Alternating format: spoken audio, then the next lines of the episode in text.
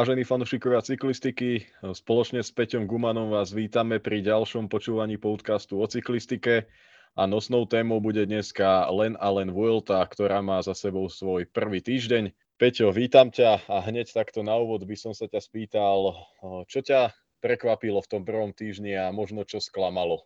O, tak začal by som tým, že mali sme taký možno pokojnejší štart na Vueltu, keďže tam boli až asi 4 rovinaté etapy, ktoré trošku tak spomaľujú tempo celých pretekov, ale keď už sme sa dostali na boj medzi GC jazdcami a na nejaký boj o celkové poradie do kopcov, tak si myslím, že Vuelta splnila svoj účel a mali sme celkom niekoľko zaujímavých etap, o ktorých sa ešte porozprávame. A práve tá prvá o, etapa, ktorá celkovo odpálila aktívne jazdine tejto VLT, by som povedal, bola hneď tá šiesta, ktorá prišla po našom podcaste. Bol to taký výbušný dojazd na dvojkilometrové stúpanie Alto della Montagna de Culera a vyhral to Magnus Kort z týmu EF Education Nipo. Za mňa to bola parádna etapa, taká pravá Vueltovská, keď to tak poviem. Rovina celý deň a potom výbušné šialené stúpanie. Bolo to doprava doľava. Za mňa Magnus Kort zaslúžený víťaz, ale myslím si, že môže byť rád, že tam Roglič nenastúpil ešte skore, ináč by mu ostali len oči preplač. No presne ako si povedal, to je etapa, ktorá rozhodne o tom, či si Vueltu zamilujete, alebo ju proste iba tak necháte. A ja si myslím, že vlastne splnila svoj účel, no ale e, myslíš si, ak si to tak povedal, myslíš si, že Kort uh, by nevyhral vlastne v každej príležitosti. Ja si myslím, že Roglič tam išiel na doraz, akože mal za sebou uh, niekoľko sekúnd, tam mohol získať na Masa, na Lópeza, Jejca, čiže ja si myslím, že to nebolo nič také darované, aj keď už také reakcie som videl, že po tom, čo uh, Mederovi uh, ako keby prekazil triumf na Paríž-Nice skorej v tomto roku, no tak Roglič daroval triumf, ja si nemyslím. Čiže ja si myslím, že Kort, akože to bol dosť parádny výkon, on tam dosť pracoval v tom úniku počas celého dňa, no a potom uh, naozaj jeden zo svojich najlepších výkonov v kariére, takto po solo jazde vyhrať, tak to bola naozaj paráda. Ale vyhral by asi stále, či? Jasné, ja s tým súhlasím. Nie som zástancom toho, že Roglič mu to daroval, len som vlastne povedal, že možno keby Roglič e, skorej vsadí na tú svoju jednotnú kartu, pretože vlastne on sa tam nehal zviesť uh, v skupine Michaela Matthewsa, ktorého treba taktiež si myslím vyzdvihnúť, pretože to, aký comeback tam dal v tom kopci, bolo absolútne mega. Hej. Akože fakt som dával klobúk dole. Michael Matthews ukázal, že má skvelé nohy a myslím si, že smerom k majstrovstvám sveta to môže byť celkom nádej pre Austráliu. A čo sa týka toho Rogliča a Korta, ja som viac fandil Kortovi, pretože bol celý deň v úniku a už keď je niekto v úniku, no tak nech to vyhrá a to, že to vyšlo, to bola úplná pecka. Ten záver bol vychberúci a Roglič tam zase získal tie bonusové sekundy, tretí bol Andrea Bačoli, ktorého si ty vyzdvihoval v poslednom podcaste, čiže ti to úplne vyšlo. no a Roklič získal hneď pár sekúnd a aj nejaké to sebavedomie a proste pre ňoho tá Vuelta začala až tu na, nazad skočil do, do červeného dresu a ja si myslím, že bude už ho veľmi ťažko púšťať zo svojich rúk do konca celej Grand Tour. No, k tomu sa ešte dostaneme, ale ešte k tej šiestej etape, tak sám aj Bernal povedal, že Ineos tam zvolil veľmi zlú stratégiu, keď uh, Jonathan Narvaez vlastne od začiatku išiel úplný strop na tom stúpaní. Bernal mal s tým problémy, uh, Yates taktiež stratil asi 27 sekúnd, čo je na tamkomto krátkom stúpaní akože dosť. Čiže Ineos zase to bol taký prvý deň, pri ktorom sme vedeli, že asi nie je niečo v poriadku, no a potom to už iba pokračovalo počas tých ďalších dní. O, možno môžeme nejakým štýlom otvoriť tú tému Ineosu už teraz úplne pokojne, pretože viac menej sa to, ako si spomínal, opakovalo. Mne to príde ako Movistar minulých rokov, že vlastne sme tu na viacerí kohuti na jednom smetisku, na jednom dvore a jednoducho robíme sami sebe zle. To sme videli aj v etape poslednej toho prvého týždňa, kedy Yates nastupoval potom začal ťahať Bernalovi, potom znova nastupoval. Bolo to také nejednotné, do toho tam prišiel Karapas, ktorého najprv utrhli z tej skupiny a, a následne nastúpilo tie tri dní po sebe, tie, tie kopcovité Ineos ukazoval rovnakú tvár a bol to taký chaos. Z ich strany je to veľký chaos, by som povedal, tento rok tiež si myslím úplne si vymenili doslova s Movistarom tie také pozície tímov. Navyše Carapaz už bol ďaleko za celkovým poradím, potom ešte stratil 9 minút, čiže už je úplne mimo. A nakoniec, keď vlastne je taká situácia, ktorá si všetko vyzdvihuje, že keď zautočil Roglič raz na tom stúpaní v 9. etape, tak na vzduchu bol Bernal a stiahoval ho Bernal s Karapazom uh, v závese. Malo by to byť opačne, že Karapaz mal mať uh, Bernala na zadnom kolese a to podľa mňa všetko vystihuje. Taktiež Yates útočil 10 km pred stúpaním. Ja si myslím, že keby sa trošku šetril a stíhal až tie útoky Massa, Lópeza, možno ten Rogliča, tak uh, by vlastne nestratil 20 alebo 30 sekúnd. Čiže naozaj musia asi niečo v tom Ineose urobiť a zmeniť, uh, zhodnotiť situáciu, či Bernal sa ešte dostane do formy, pretože treba povedať, že Bernal nie je vo svojej koži, ako bol na Gire. Bude to spôsobené, ja neviem, vysokými teplotami, uh, tým, že prekonal COVID tesne po Gire, alebo tým, že opäť sa mu nebodaj ozýva to zranenie chrbta, neviem, Myslím si, že ešte nemajú nič stratené. Stále sú na 6. a 5. priečke uh, jazdci z Ineosu dokonca Yates je, e, vyzerá síce lepšie, ale je až na 6. priečke, Bernal je 5. ale musia niečo zmeniť a nejak uh, zmeniť svoje myslenie na tejto volte, pretože nemôžu jazdiť ako keby mali uh, červený dres, pretože oni to tak robia doslova, že ťahajú a vlastne iba vyviezli Rogliča, ktorý samozrejme získal niekoľko sekúnd, takže nemôžu takto pracovať. A týmto svojim štýlom jazdenia by som povedal, oni troška nahrádzajú ten slabúčky tým Rogliča. Nemyslíš si, že vlastne to, to Jumbo nemá toľko ľudí, viac menej aj Sepp Kass má akože potom dokázal zregenerovať, ale nie je tomu Rogličovi až tak k ruke, ako býval. A tým, že ten Ineos tam ide tempo, tak on v prvom rade stiahoval či Karúza alebo aj Grošartnera, ktorí po sebe vlastne v dvoch dňoch útočili nejakým štýlom na červený dres. Čiže oni pomohli Rogličovi udržať ten dres v dohľade a napokon mu aj dotiahli tú etapu tak, že ich dokázal všetkých tam aj rozbiť až na Enrika Masa. Nemyslíš si to, že nahrádzajú mu ten nejaký tým alebo podporu týmto štýlom?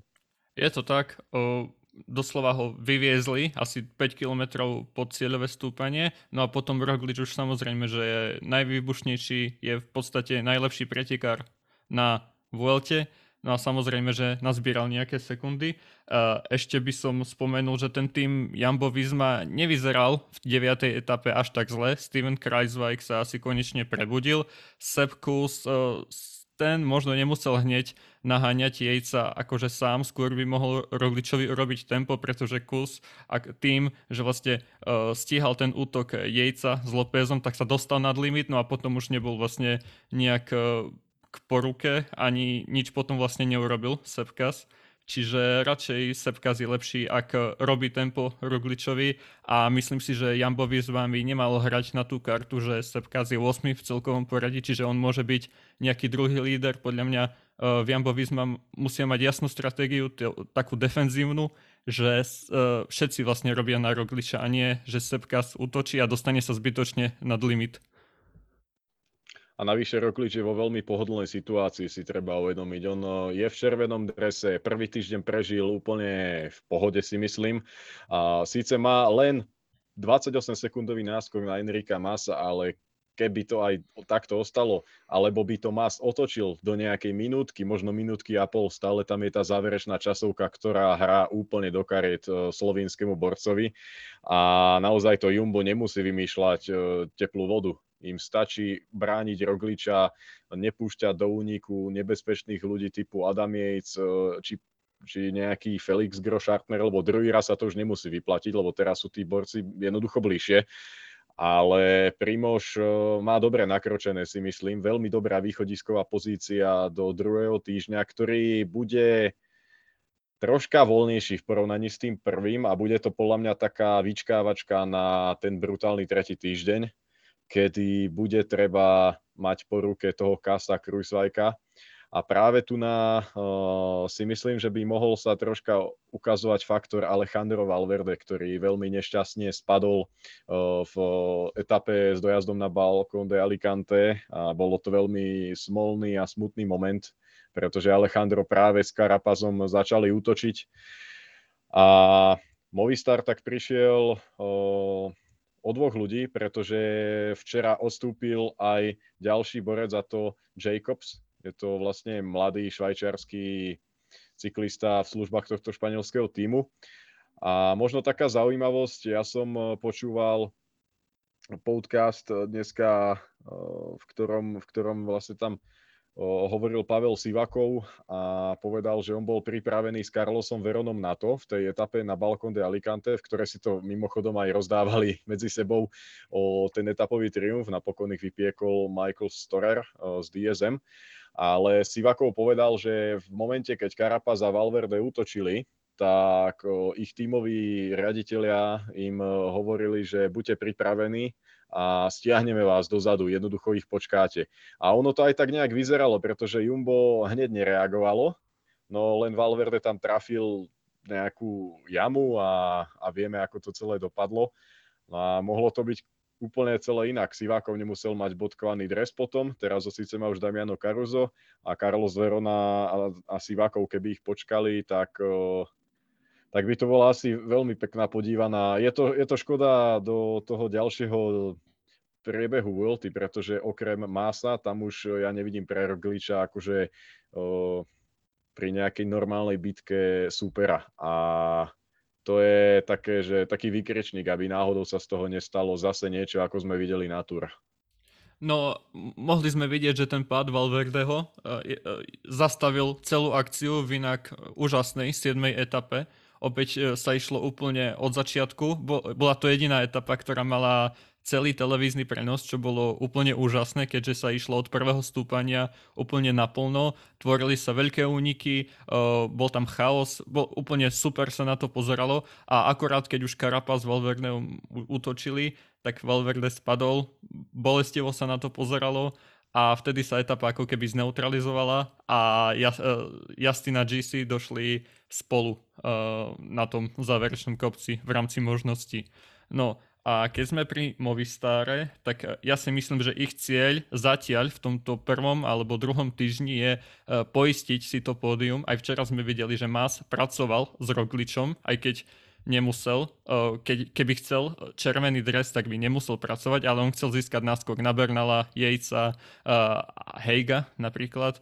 A keď si Movistar tomu pódium aj poistí, tak potom až v treťom týždni budú rozmýšľať o tom, ako poraziť Rogliča.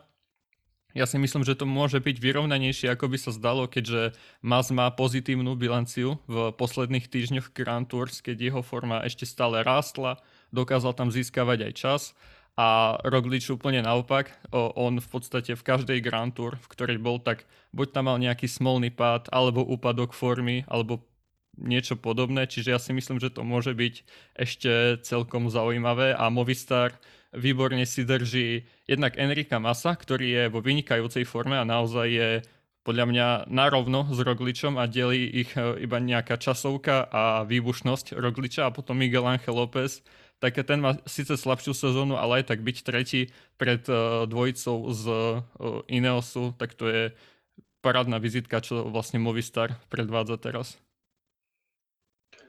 Určite Movistar, eh, myslím aj Karolovi teraz dal odpoveď na to, čo minule rozprával v podcaste. Mne sa celkovo začal Movistar páčiť potom, eh, po tej takej troška prestavbe by som to nazval, hej, že odišli tí, dajme tomu, zlí muži, Karapas chcel väčšie peniaze, a Quintana už toho mal plné zuby, Landa rovnako a teraz sú tam podľa mňa správni ľudia, pretože Alejandro Valverde si uvedomuje, že už lepší nebude a má pre sebou naozaj posledné mesiace kariéry. Eh, Miguel Angel López má za sebou pomerne úspešné obdobie v Astane, ale teraz sa nejako hľadá a tým pádom mne tam vychádza, že ten Enrik Mas je aj čo sa týka toho zdravého sebavedomia úplne taký prirozený líder.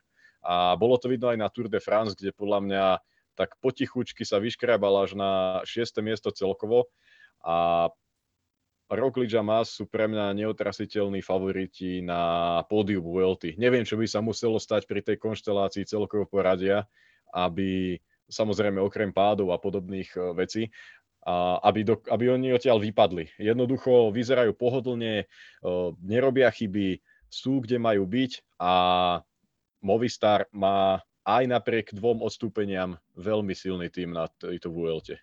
Je to tak. Jediné, čo by naozaj mohlo ohroziť, je podľa mňa, keby Bernal naozaj chytil nejakú úžasnú formu na tých brutálnych etapách v poslednom týždni, ale je to ťažko predvídať a je to ťažko vidieť. No a na ďalší týždeň im vlastne padne vhod taký trošku pomalší štart toho celého týždňa až vlastne cez víkend. Tam sú nejaké horské etapy, ale tie etapy nepatria úplne k najhorším. No a ešte jeden faktor spomeniem, a tu sme ho nespomenuli, a to je Bahrain Victorious, tým, ktorý prišiel o lídra Mikela Landu, ale má na štvrtom mieste Jacka Heiga a má parádnych jazdcov. Damiano Caruso, 70 km solo na víťazstvo, tak oni podľa mňa môžu ešte dosť celkom prehovoriť o priebehu rôznych etáp a to tak, že budú vlastne útočiť jazdci ako, no, ako Caruso, Landa, Meder, Mark Padun. Hejk sa bude držať s favoritmi a prípadne mu niekto pomôže, no ale čo budú robiť ľudia vpredu, tak to môže poriadne liesť na zuby jednak Jambovizma, jednak Movistaru a môže to ešte nejak prehovoriť do celkového priebehu VLT. Čo si myslíš ty o tom? Mám úplne rovnaký pohľad na to a stačí sa pozrieť na Giro či na Tour, kde Bahrain dokázal jazdiť aktívne, vyhrával etapy, mal Karuza druhého celkovo na Gire, čo nikto predtým nečakal. A hlavne to skákanie do únikov z, vlastne zo strany borcov, ako je Meder či, či Caruso, je veľmi nebezpečné v tom, že tam tie týmy môžu byť niektorý deň môže byť e, Movistar troška naštiepený, niečím nevíde a podobne. A taký Caruso a Meder, oni pokojne v nejakej zvlnenej etape v úniku vedia skočiť e, či už veľmi nejak do top 5, ale pokojne aj na pódium a práve tu nás sú tie skryté momenty tohto týmu a naozaj musia sa mať e, všetci na pozore. Keď sa bude dvíhať Caruso alebo Meder, tak sa musia dvíhať aj ostatné týmy a nepúšťať im príliš veľký náskok, pretože sa im to môže vypomstiť. Rovnako aj Mikel Landa stráca síce 6 minút, no ale ako všetci dobre vieme, Grand Tour je dlhá, tam každý má nejakú svoju krízu a ak by to naozaj vyšlo pre Bahraj nejak prospešne, tak tak z toho môžu urobiť celkom zaujímavý cirkus. Ten tretí týždeň tomu nahráva. Tam to bude brutálne, tí domestici ostatných tímov asi nebudú môcť oddychnutí, pretože v týchto kopcoch sa jazdilo ostro a videli sme, že tam boli po samom tí ľudia, okrem e, Bernala Karapaza a, a Jejca, ktorí tam boli v troch a Kas e, s Rogličom tam ostali nejak e, do posledných stoviek metrov.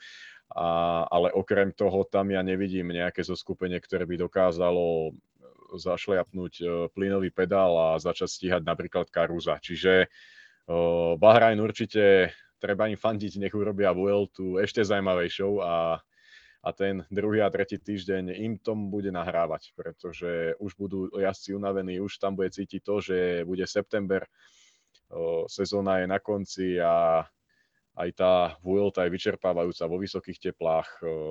Už, už boli dve etapy, kde sa išlo na 3000, e, dokonca 4600 výškových metrov. Čiže to všetko sa nasčíta.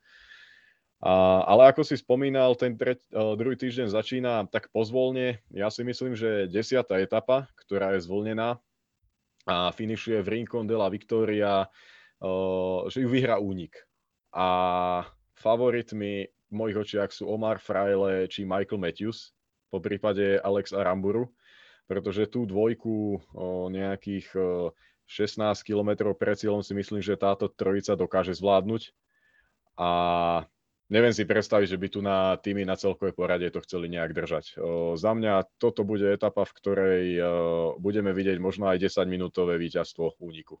Môže byť, ak by tam bol niekto z Bike Exchange. Ak nie, tak podľa mňa oni rozprúdia tempo na tom dlhom pobrežnom dni. Ako sme videli v 6. etape, tam tiež bol veľmi veľký náskok malého úniku, ale vedeli, že Michael Matthews má šancu na tom poslednom stúpaní, bude ju mať aj teraz, tak môžu ťahať, ak sa tam do toho úniku nikto nedostane. Ale môjim favoritom je hlavne pre ten taký kľukatý zjazd Alex Aranburu, jeden z najlepších uh, zjazdárov v celom pelotóne. Ukázal to na okolo Baskicka, ktorý má aj dobrú výbušnosť, dobrý šprint a hlavne formu. Uh, v časovke bol vlastne druhý uh, pred Rogličom. Čiže myslím si, že to bude celkom nepredvídateľná etapa, ale veľmi dobrá.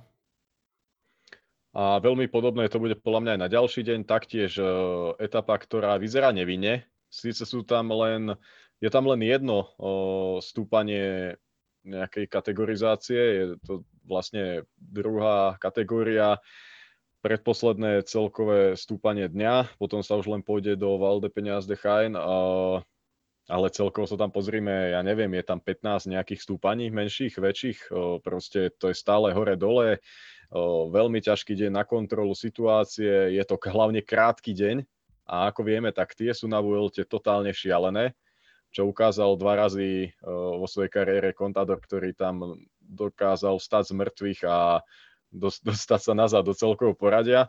Raz dokonca vďaka tomu aj celkové poradie ovládol. Čiže táto etapa bude taká klasikárska. Eh, podľa mňa asi bude vysielaná celá. Eh, nemám akože teraz úplne presné informácie, ale tým, že sa bude štartovať neskôr, je to, je to niečo kratšie, tak asi, asi ju ponúknú celú a veľmi sa na ňu teším.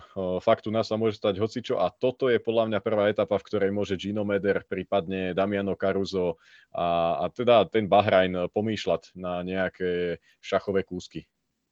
Áno, áno, takéto etapy sú vždy nebezpečné a keď si pozrieš, tak aj tá 12. obsahuje dve také ano. možno nenápadné stúpania, ale vždy sa tam môžu odtrhnúť, ja neviem, Yates, alebo uh, Hake a potom Roglič musí pracovať, musí sa jednak spoliehať na svoj tým, musí jednak on sám nastúpiť a to všetko sa ščíta, čiže naozaj to sú také etapy, ktoré poviete, že to má asi únik a asi ich aj bude mať, ale za nimi sa môže diať o, akože poriadna bitka o nejaké sekundy, pretože stále sa bavíme iba o sekundách keď si zoberieme, aký náskok mal Tadej Pogačar a vlastne celá top 20 dokonca, alebo top 10 na Tour de France o, o takomto čase, tak to sme sa bavili o desiatkách minút. A teraz je to koľko? Maximálne 5 minút. To je v podstate nič.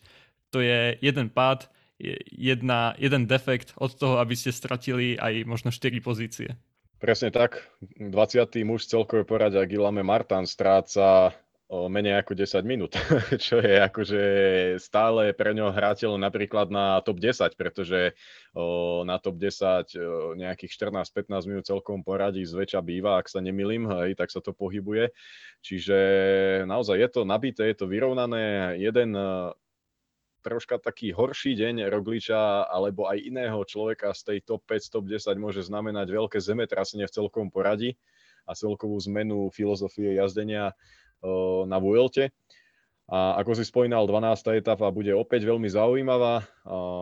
A potom na ďalší deň, 13. etapa, bude to posledná taká naozajstná šprinterská skúška, v ktorej opäť to bude asi Dekenik versus Alpesin, respektíve rozbehne to FDŽ, ktoré zabudne Demar a nevieme kde a rozdá si to Philipsen s Jakobsenom.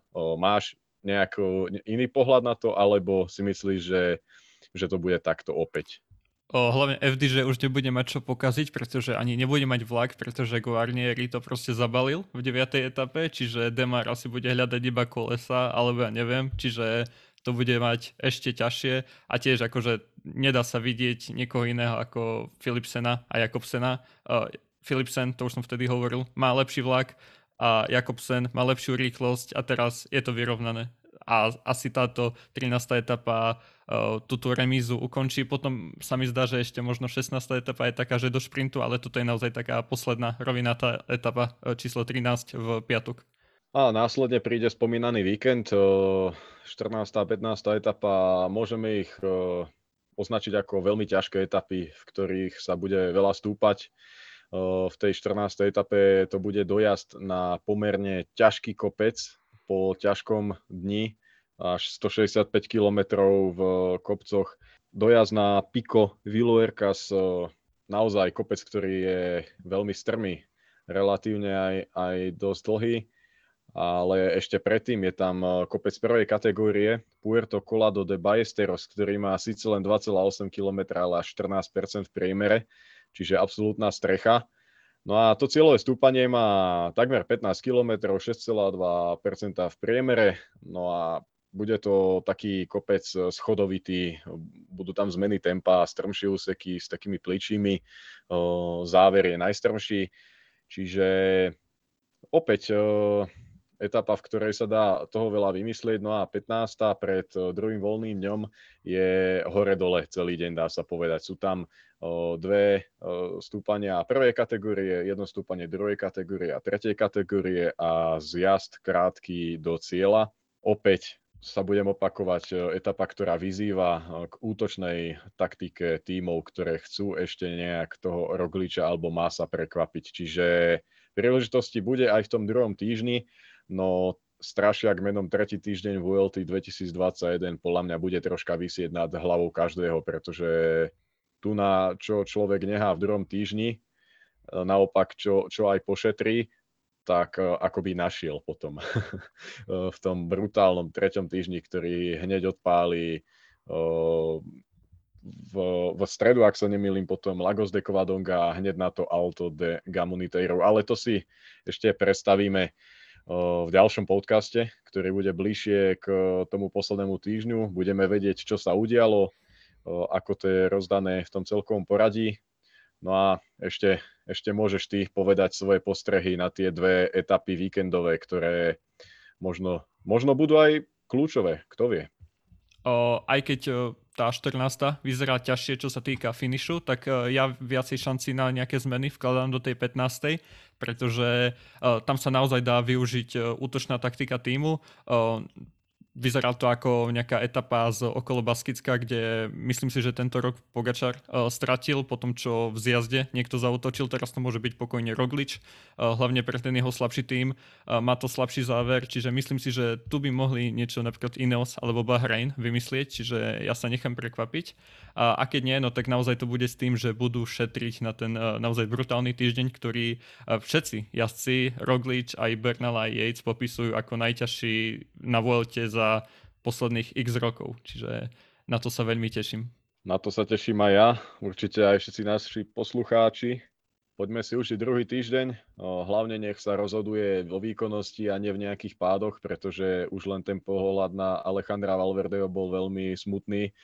A možno to môžeme zakončiť takou špekuláciou. Čo si myslíš? O, nemal Alejandro Valverde v pláne ukončiť kariéru v prípade nejakého úspechu, pretože ja si myslím, že na top 5 e, relatívne asi mal, pretože vyzeral veľmi dobre. E, tak či nemal náhodou v pláne po tejto úspešnej Vuelte to zapichnúť už nejak?